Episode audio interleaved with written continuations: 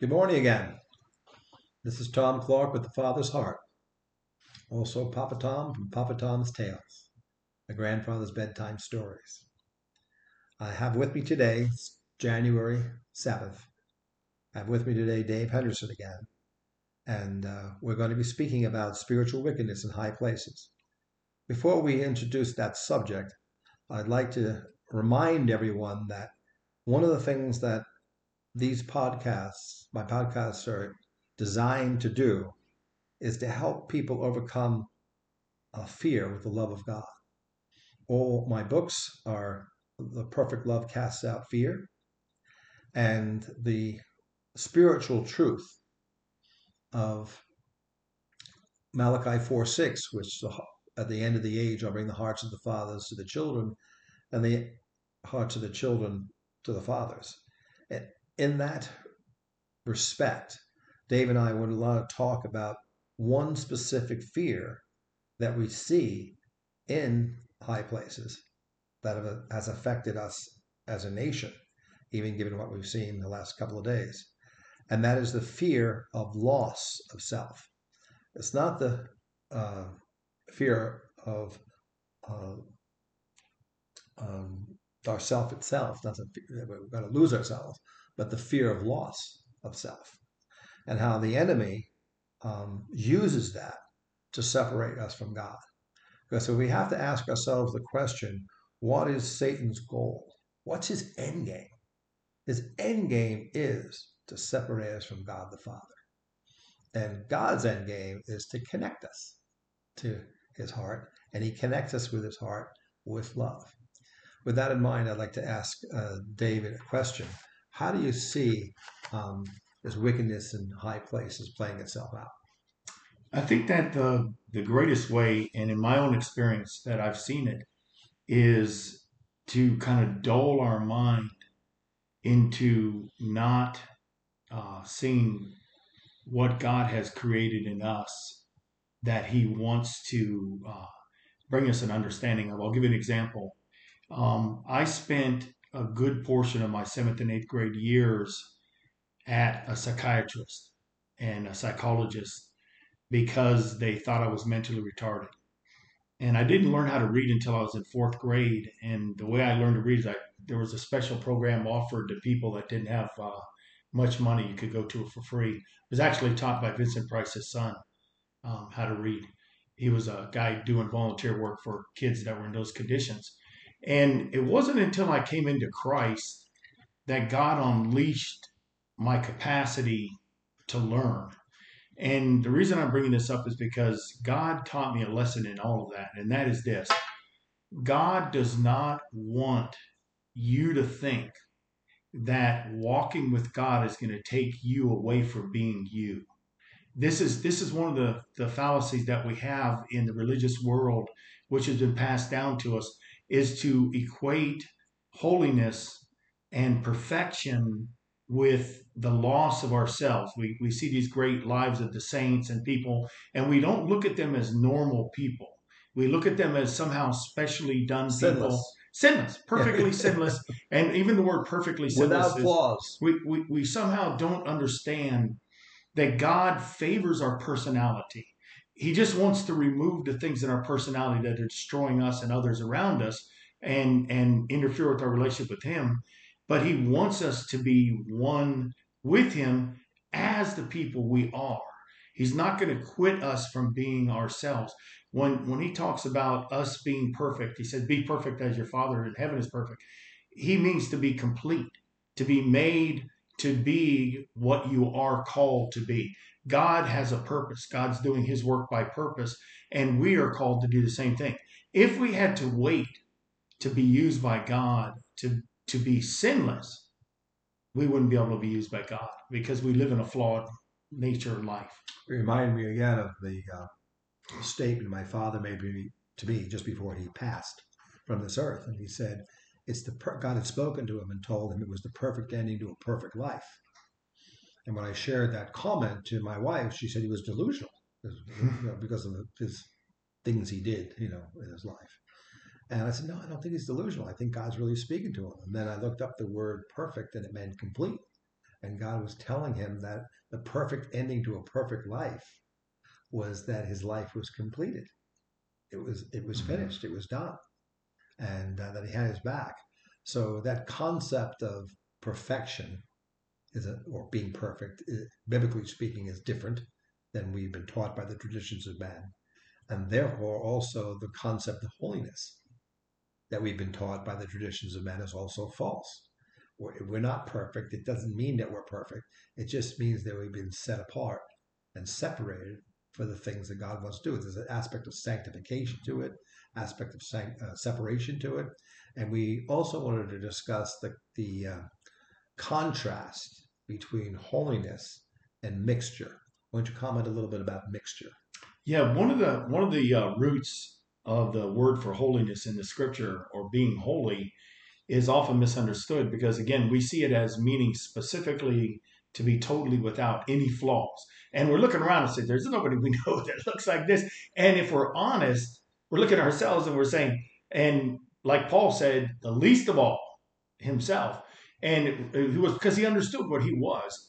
But the reality, the word holiness is hagios, which means literally uh, to be separated off specifically for a purpose and without the mixture, without a mixture of purposes, desires, without a mixture of why you're doing what you're doing. And this, and this is one of the things that having been uh, working on the streets for many, many years, uh, I find sometimes I would find a person to take out with me where I was going and I knew that that person didn't fit in anywhere else because they just had these personality traits, but they were perfect for the street.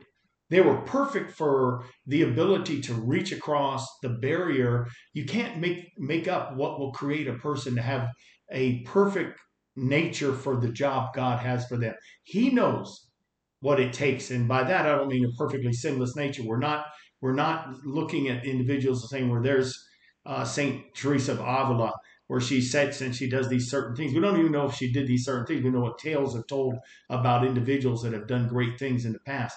But people have personalities, and God wants you. Knowing your personality, he wants to use you as you are. Just like Peter, we see Peter as a kind of bumbling kind of guy, but very effective. We see Paul as a very strict, kind of hardcore guy in his in his studies, very effective. Two different personalities, completely, both able to do the work God had for them very effectively, and and it was because God made them to be the finished work that He wanted them to do. Didn't mean they didn't have flaws. But the idea of a mixture where you take mm-hmm. element A and combine it with element B, you don't get AB. You actually No. get C. And in the, in the case of wickedness, we're talking about a mixture that takes us away from the purity of who God made us to be. Yeah, if you look at the if you look at King David's life, King David, uh, it was said about King David that he was like being in the presence of an angel. But we know King David wasn't an angel. By no means was King David an angel. But God looked at King David by based on what King David wanted in his heart towards God. God knows our hearts. He knows we're going to stumble. He knows we're going to fall. He knows we're going to have to pick ourselves up over and over again. But that's not the issue with God. The issue is that if we fall, just like they used to say in football, if you fall, fall forward. Hmm. Don't fall backwards. Don't lose those those six feet falling backwards. Fall forward.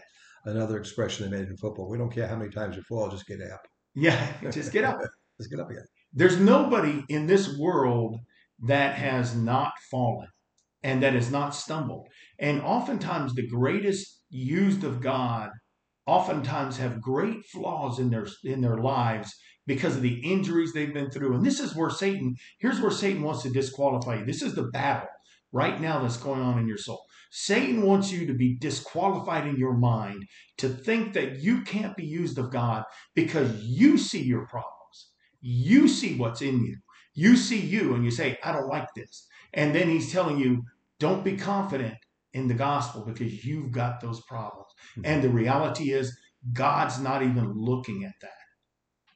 You know, we used the word fall, and we, we talked about before Matthew 21 44, where um, it says that whoever falls on the stone will be broken. down to its smallest piece. But Exactly. everyone who doesn't fall on this stone or rock shall be um, pulverized because Yeah. broken into many pieces. Because you become an amorphous mess, you become indistinguishable.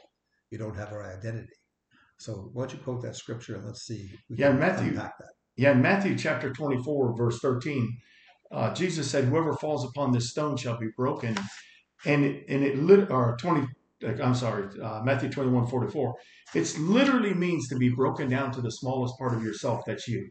And then it says, But whosoever the rock shall fall upon shall be ground to powder. And that means to be ground to a non identifiable mass, or as we call it in today's uh, vernacular, an amorphous mass. So God wants us to be ourselves. This is the this is the lesson. God wants us to be ourselves. And, and he said, out of every kindred, every tribe, every tongue, he took people and he didn't take those people and say, You're no longer a person. You, but we in our minds think that somehow we have to no longer be people. Mhm. We have to somehow be an otherworldly being. A being. saint. A saint. We in our mind, even the word saint, which is based on the concept of the word holy, we think somehow means we have this inability to be a normal human being. And Jesus was as normal as normal also can be. sinless. Yeah, perfectly sinless. Jesus walked among men and people related to him. They didn't look at him and say, Oh, there's that religious hojo. I can't have anything to do with them. I can't be any. In fact, people reached to touch just the hem of his garment, hoping that the virtue they saw in him would transfer to them in their life, as we see in the scripture. And this is because he walked as a normal Mhm. person. God respects our personhood, Yes. our identity. He also wants us to identify with our family. He also wants us to identify with our community and our town and our, our nation. That's how people groups are formed. And it's interesting if you translate it into the world today, right? We have um, globalists and leftists that want to just uh, mitigate any kind of separate uh, identity Distinction. distinction among people Mhm. um, and uh, just talk about one of the things that was very popular in the United States and still is the concept of make America great again. It was something that Donald Trump stood up and he understood that we should be proud to be Americans. And he just said, also, Polish people should be proud to be Polish. And whatever nation you come from, that national identity is something that's God given and should be embraced not eradicated by some kind of totalitarian state that makes everybody amorphous. That's why I love that picture of uh, Donald Trump standing there and saying, it's not uh, pointing his finger at the camera and saying, it's not me thereafter, it's you. I'm just standing in the way. And you have a person who understands, apparently understands his identity and what he's standing for. And he's standing for the country, he's standing for our freedom and being willing to take a stand for that. We just recently, yesterday, have an example of the vice president, uh, Mike Pence, uh, who the Lord had me pray for. And in my prayer for him, I saw him as Michael, Michael Pence. Michael, the n- name Michael means one who stands in the place of God. So it's important to take a stand for what you know is right and not to kick the can down the road, as we say, or punt and uh, our own uh, expression. If, if Mike Pen, Michael Pence was comfortable in his own identity, he could take a stand in a way that was unpopular. That's that's one of the one of the great um, things that we see today. That God wants us as believers and as people of God to be investing in the future, what's coming, and the continuity of what God wants to bring about is that free will exercise in every single person, not only as an individual, which God gave to Adam himself, but to every family and every nation. Mm-hmm. And Satan, in bringing about this one world globalist government that he's trying to bring about, is trying to erase the free will on those three levels on the family, on the individual, and on the nation. He wants to, and that's what we call in governmental terminology fascism, where a state has complete control of everything. So God's trying to bring freedom. That's why our founders uh, inscribed on the Liberty Bell the the scripture uh, that says, proclaim liberty throughout the land and to all the inhabitants, because wherever the Spirit of the Lord is, there is liberty. Not just liberty in the sense to only be doing what's right, but God gives you a free will. And then this is where God took the chance in making man. He took this great chance in his own faith in making man that given a free will, man will still choose what's better by following by following after him. Wasn't it Thomas Paine that said, "Give me liberty or give me death"? Was it him that said that? yeah. It was a, it was Patrick Henry Patrick Henry. at the House of That's, Burgess. that's right. Patrick Henry said, "Give me liberty or give me death." What what Thomas Paine said, "I may not agree with what you say, but I'll fight to the death for your right to say it." And- And, th- these these are people who stood up for identity This is and, this is and freedom. this is the great battle that we're facing today, right? Right as we sit in this uh, podcast, the great battle that we're facing today is doing things God's way or becoming completely this amorphous mass that Satan wants to make this world into. If we do things God's way, we will individually have a distinction as individuals. Our families will be individual families and our nations will be individual nations because God set the boundaries of nations all the way back in Genesis before there was ever a nation created. He set the boundaries of nations, the scripture tells us. And it also says he set people in families. You're not in the family you were set in by accident. And God put the nature of the giftings that he put inside of you by his hand so that you can discover those giftings. He's not trying to erase you so that when you look at yourself, you see this cultic kind of being that you see in these cults where they teach you to erase yourself, get not be yourself, this Buddhistic kind of thing. Jesus wants you to know your own personal experience. And that's one of the things that a father does in, in our discussion about fathers in the home. A father steps in into his home and that's why God built the church on the home, is that the father uh, orchestrates the direction of the home where he takes the hits in order to provide an environment where every individual in that home can learn and can grow. And uh, one scripture I thought I thought that was a great scripture is in uh, Zechariah 13, verse 7. And it says this, and this describes for me the best picture of what a father does alias what a pastor should be doing, alias what a government leader should be doing. Uh, it says, Smite the shepherd, and the sheep will be scattered, and I will turn my hands onto the little ones. It's the shepherds or the leaders Take the that take the hit, which is one of the one of the great things that I that I found about what's happened here with uh, uh, the president that we presently have, President Trump, is the very first day in his inauguration, he said this I'm going to return back to the people, the government of the people, by the people, and for the people.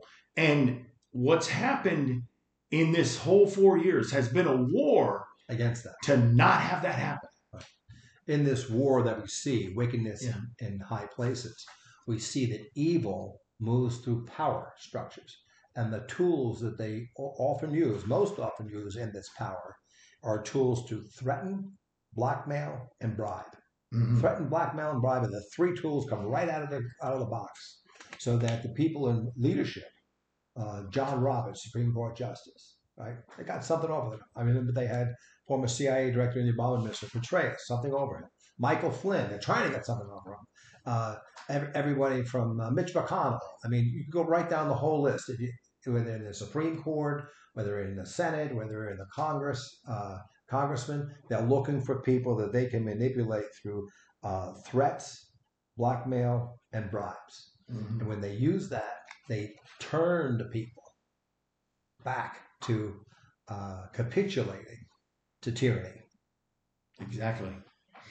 I don't know if you remember some years ago when uh, Larry Flynt, who ran the Hustler magazine, said that he had dirt on a bunch of congressmen and senators, and he was going to bust them out if they didn't do what he wanted them to do while Clinton was in office, right? Um, a number of these congressmen did have dirt on them, and several of them came out to the public and said, Look, I've done these wrong things in my life. And so I repent of these things.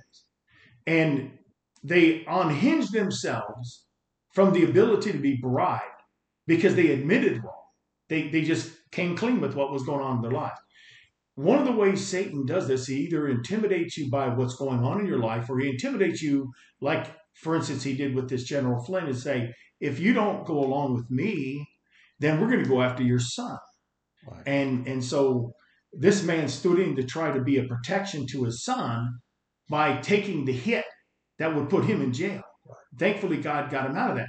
But we can have this kind of government, or we can have the kind of government that's offered us by God. We can have the intrigue and the uh, darkness that we read about in the Roman Empire, that we read about in the Grecian Empire, the, the various different empires, the Pharaoh's world.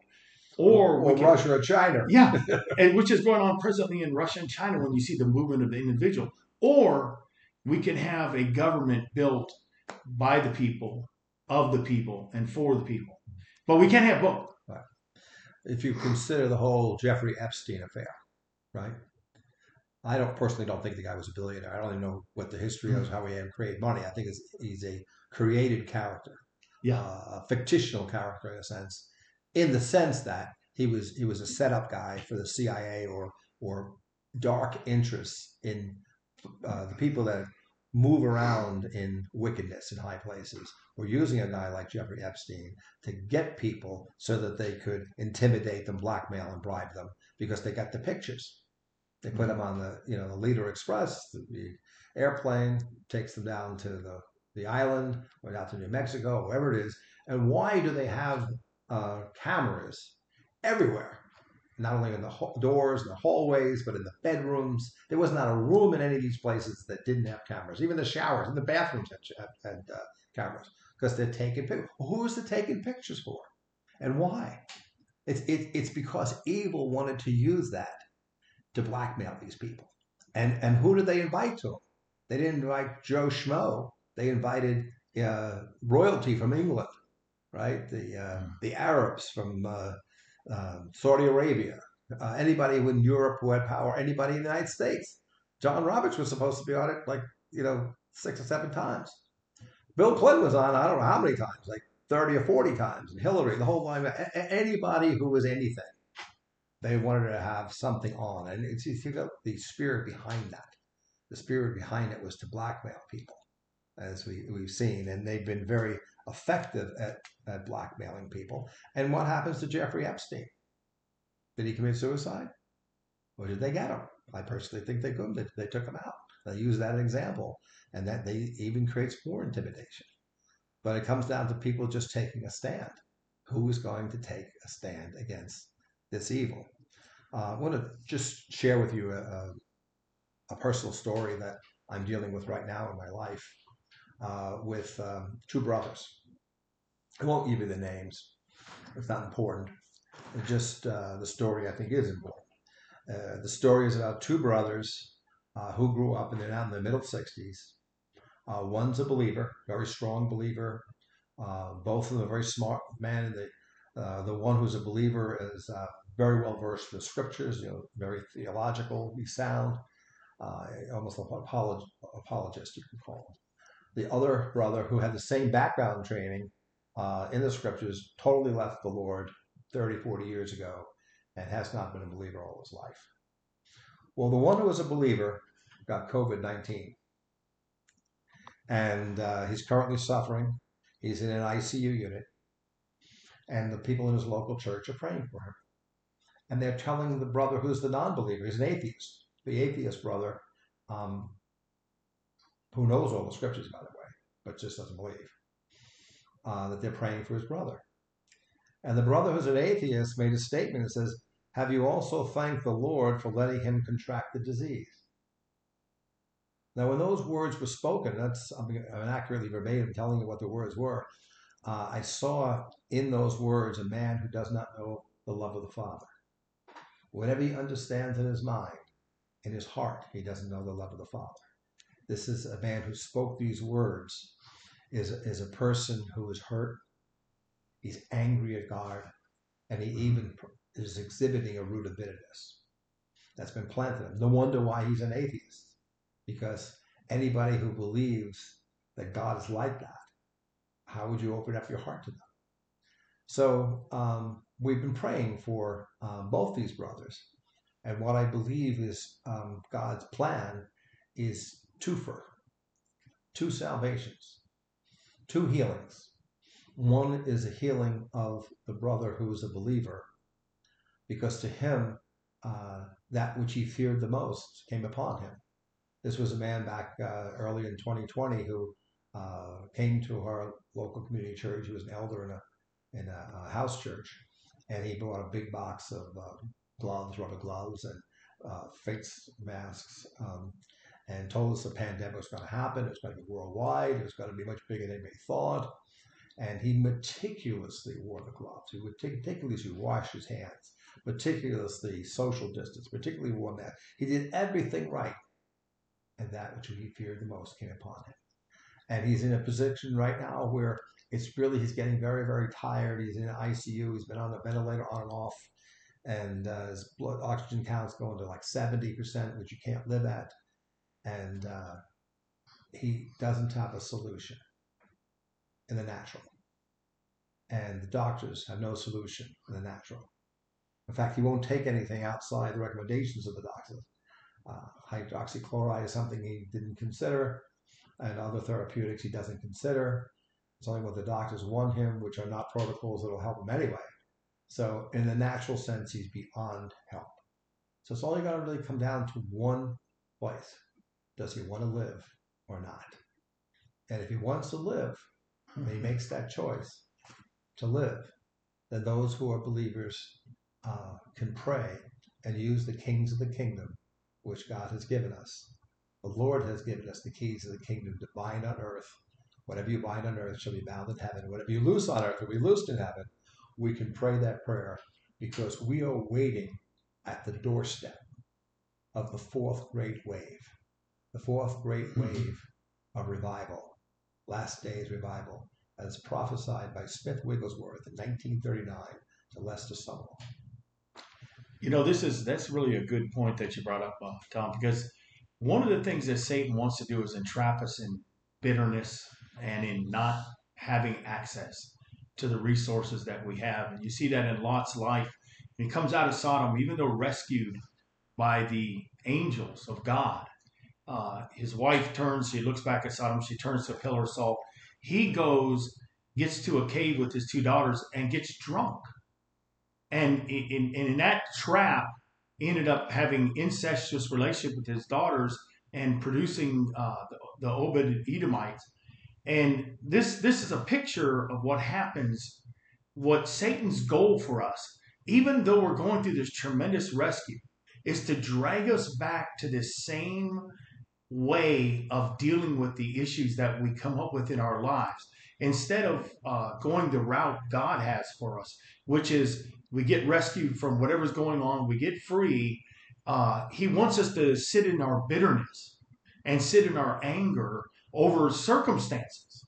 You know, I'm sure that that uh, Lot saw the loss of everything he had because he went to Sodom as a very wealthy man. Mm-hmm. He sat in the gates of Sodom as a, as a person who had great means and resource. And here he loses his wife.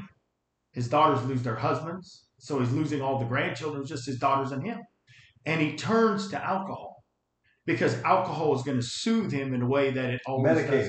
Medicate himself. Self-medicate, Self-medicate is what they used to call, right? Uh, so one of the things we have to understand is God has a, a better way. He doesn't want us trapped in these aspects of He wants us free. Freedom is exactly where the spirit of the Lord is. There is there's liberty. There's exactly what God wants. He has given us free will. He wants us to be able to enjoy the benefits of that free will, to freely choose to walk with Him and experience the joy that He takes in us. Scripture says that He will rejoice over us with joy, and that word rejoice literally means to dance in a circle over us. So that's where we are at today. You know, Jesus dancing over us. Well, we thank you very much for spending the time with uh, Dave and I today, and we hope you enjoyed our podcast. we believe we discuss things which are all true Mhm. and that you can take away from you certain truths that you can apply to your life that we hope and pray that will edify you. So don't forget to go to Christian Podcast Network at www.cpnshows.com and papatomstales.com www.papatomstales.com which also has blogs in addition to these podcasts. So uh, we really uh, thank you for listening and we are looking forward to talking to you soon.